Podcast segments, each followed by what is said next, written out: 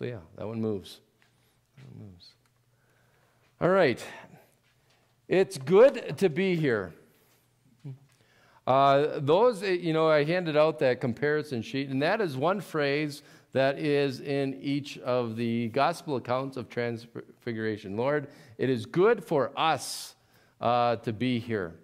And that is probably the most common phrase that I think corresponds with transfiguration. I've probably preached that as my theme for uh, as a transfiguration sermon a couple times.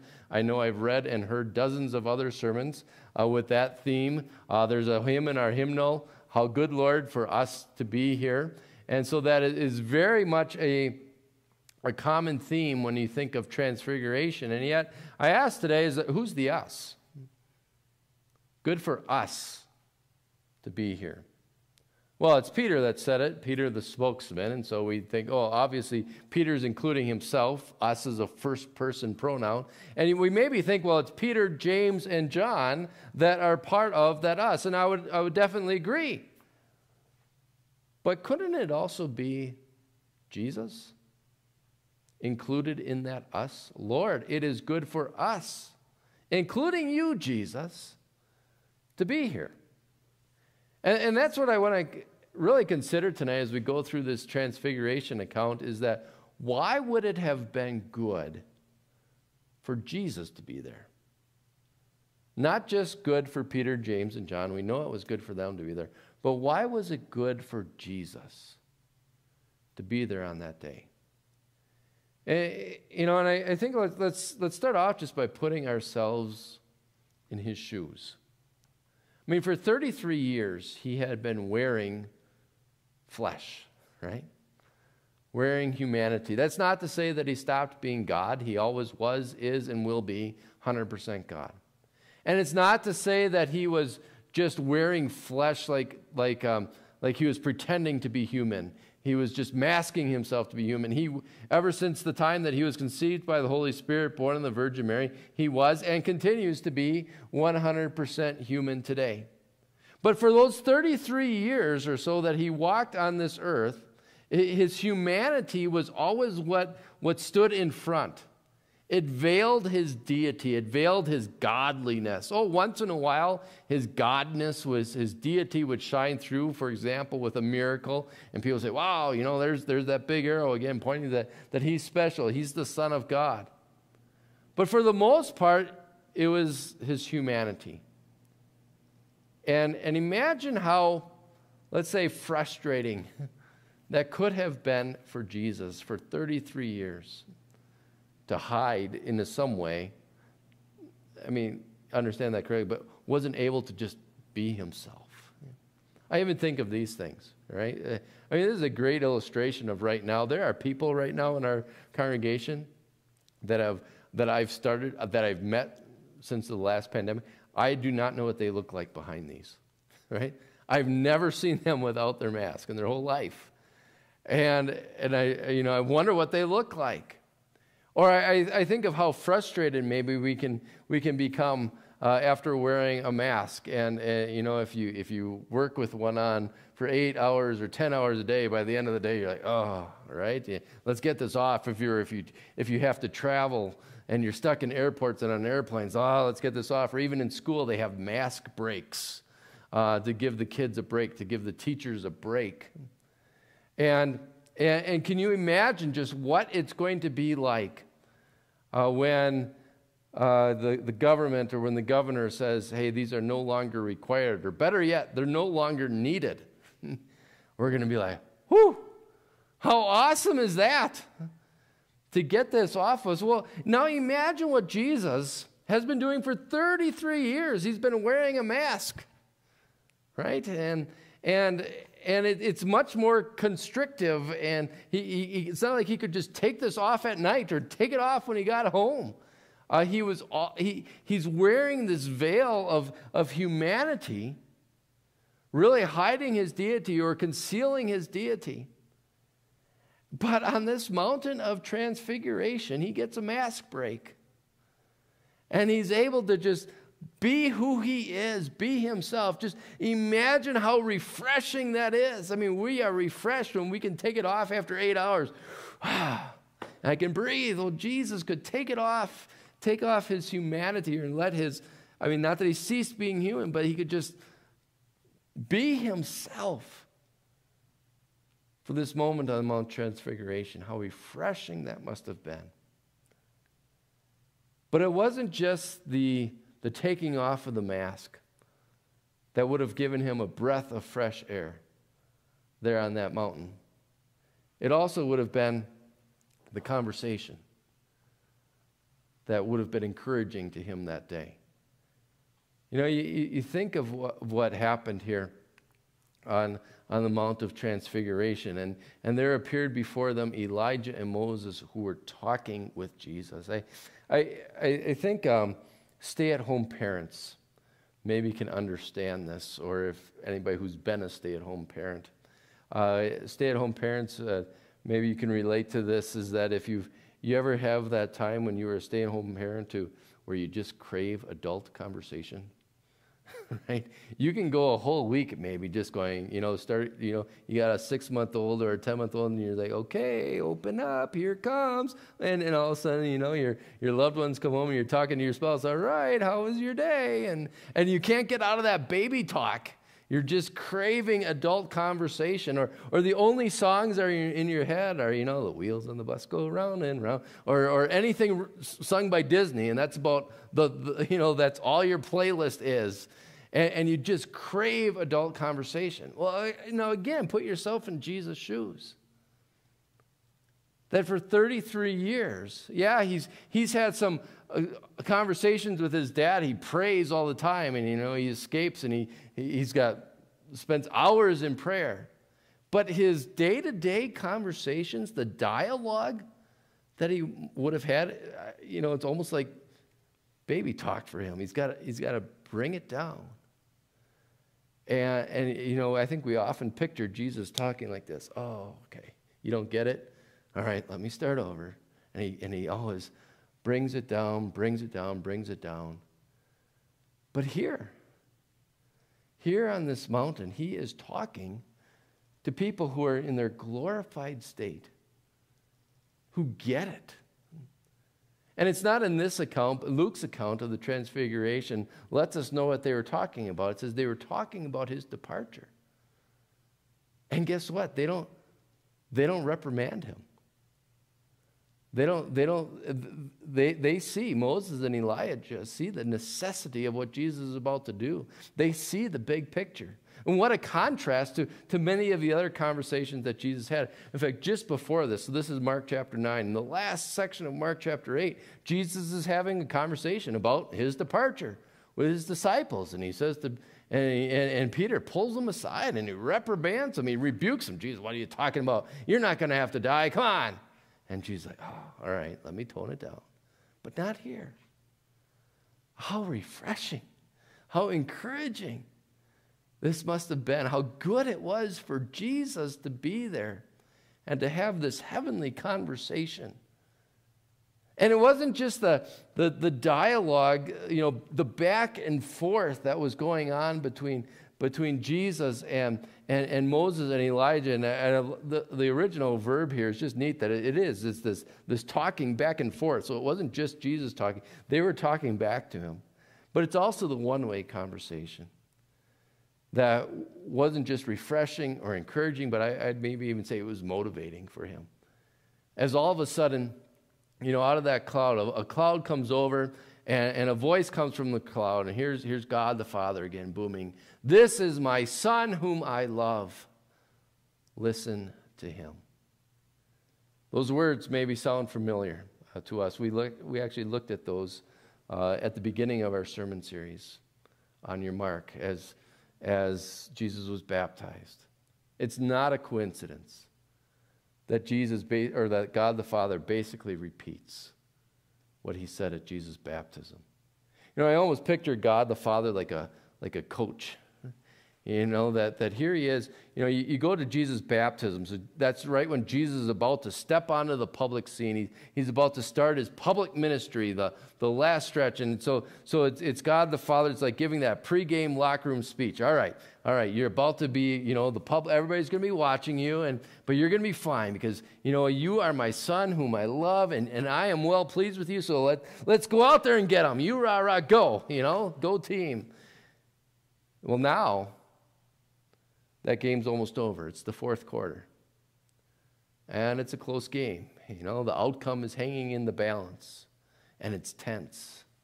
And, you know, the, you can feel the tension in, a, in, a, in the stadium. You can feel the, the tension in the, in the gym. And what does God, you know, it's like God, the Heavenly Father, calls a timeout here. And he, and, he, and he speaks to his son one more time. And what does he say? He says, Hey, this is my son. For everybody here, you're whom I love. With you, I'm well pleased. Listen to this guy. It's like, it's like God the Father saying, Hey, you're, you've been doing great this last three years. Keep it up. I, I think everybody should listen to you. You've done everything I've asked. So, so let's finish strong. And, and just how motivating that would have been for Jesus. So, so you know, it's, it's good to be here for Jesus, that he's getting refreshed, that he's getting encouraged, that he's getting motivated. And, and, like you know, I mentioned this is this is part of our series. This is really the last Sunday of our series on your mark. And I, I think it's so fitting to, to have that picture because that's what that's you know, we've seen Jesus on his mark. We've seen him set. And and what happens there on on transfiguration is really okay he, he can hardly stay in those starting blocks anymore. Right? Now I'm set to go. I'm set to carry out the purpose for which I came and carry it out to the full, to cross that finish line. And that's why it's good. It's good for Jesus to be there. But what about us? Why is it good for us to see Jesus there in this way.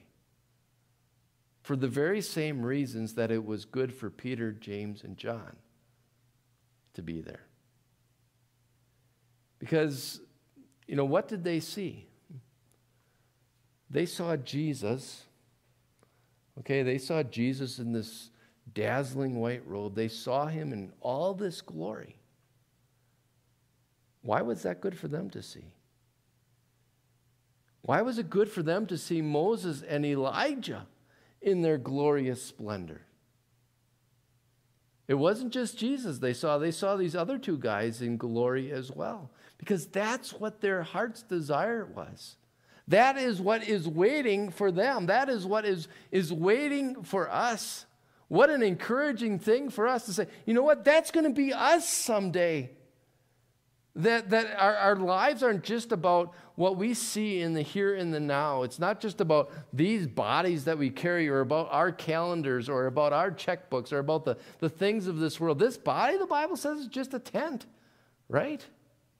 Our, our, our, our life is not about the, what we see right now.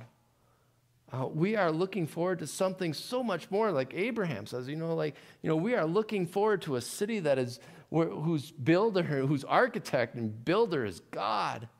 Uh, like Job, we know that this skin is going to be destroyed, but we know that we are going to have a, with our own eyes, with a glorified body, we're going to get to see Jesus. We're going to be like Moses and Elijah. That, that we are going to, you know, the well, Philippians 3 says, you know, our bodies are going to be raised like what? Like his glorious body. So, as much as it is awesome to see Jesus like that, you know what? What's so good for us to be there is that that's a foretaste of what we're going to look like. That's what we get to look, enjoy. We get to wear we get to wear robes that are going to be so white, bleached better than any launderer that you know you know maybe think of who's the best launderer you know you know who can who can get a grass stain out of any any pants or who can get that red wine out of the carpet uh, mark tells us here mark says you know what the, nobody who can bleach in the world can make clothes as white as this because these are washed. These are washed in the blood of the Lamb. That's what you and I have to look forward to. So, so yeah, look, look with Peter, James, and John and see, see, that's a foretaste of what you and I are going to be like. How refreshing is that for us to be there? And then listen. Listen to the conversation that, that Jesus is having with Moses and Elijah and, and, and be encouraged by that, that that's how our conversations are also going to be. I mean, isn't it awesome to just think that we're going to have conversations where nobody's going to belittle us or embarrass us? Or we're going to have conversations where we're not guilty of belittling or badgering or embarrassing someone else. Isn't it awesome to think that we're going to have conversations with people where we're, we're always on the same page? You know, there's no reaching across the aisle because there's no aisle, there's no divisions. And how, how awesome is it going to be to think that the conversations we have in heaven are always going to be with fellow believers? That we aren't going to have to walk on eggshells that we aren't going to have to have our faith questioned or, or, or ridiculed. You know what, what we see there, what we hear there on, on the mountain of transfiguration is, is just so encouraging that that's what you and I have to look forward to.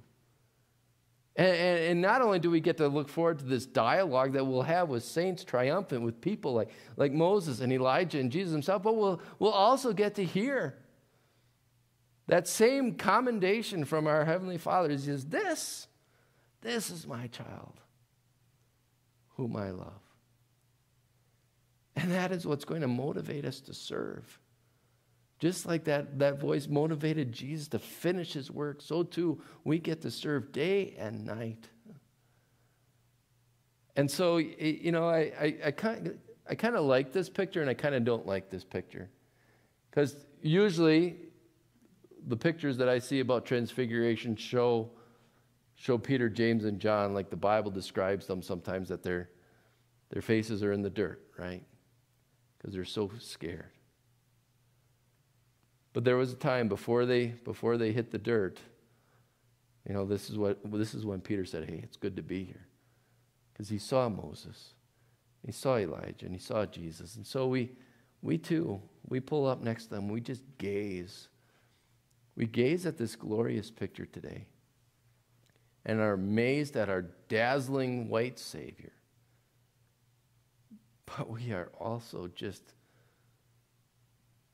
looking at that and saying, you know what? Someday that's going to be us. All in glory, all in white, with our Savior too. Yet, one of the most glorious things about the account of the Transfiguration is not this scene. It's what happens at the end of this scene as they were coming down the mountain. To think about what Jesus did, that he, he left this temporary place of glory so that he could achieve an eternal place of glory for you and for me. And that's what we're going to see so clearly over the next six weeks as, as Wednesday starts the season of Lent, a season in which you know, we see Jesus making all these trade-offs. We see him trading in, a, you know, uh, his his white robe, his whiter than anybody can bleach it in the world, his white robe of glory for a purple robe of mockery. And we'll see him trading in these, this, this heavenly conversation with Moses and Elijah for insults to be hurled at him by passerbys, passersby. Or we'll see him trade in this, this endorsing endorsement from his heavenly Father, and he'll trade that in for silence from his heavenly Father as he cries out, My God, my God, where are you? Why have you forsaken me? And we maybe wonder, why would Jesus do that? Why would he give up all that? for this? Why would he go come why would he come down this mountain? And the answer to that is simple. It's you. It's you. He was so willing to empty himself of everything that he had there, to empty himself, being poured out like a drink offering, so that he could fill you and me up. Fill you up with his love, fill you up with his forgiveness, so that one day he could fill you up with his glory as we stand with him on the heavenly mountain. And we'll say, Wow, how good, Lord, to be here. Amen.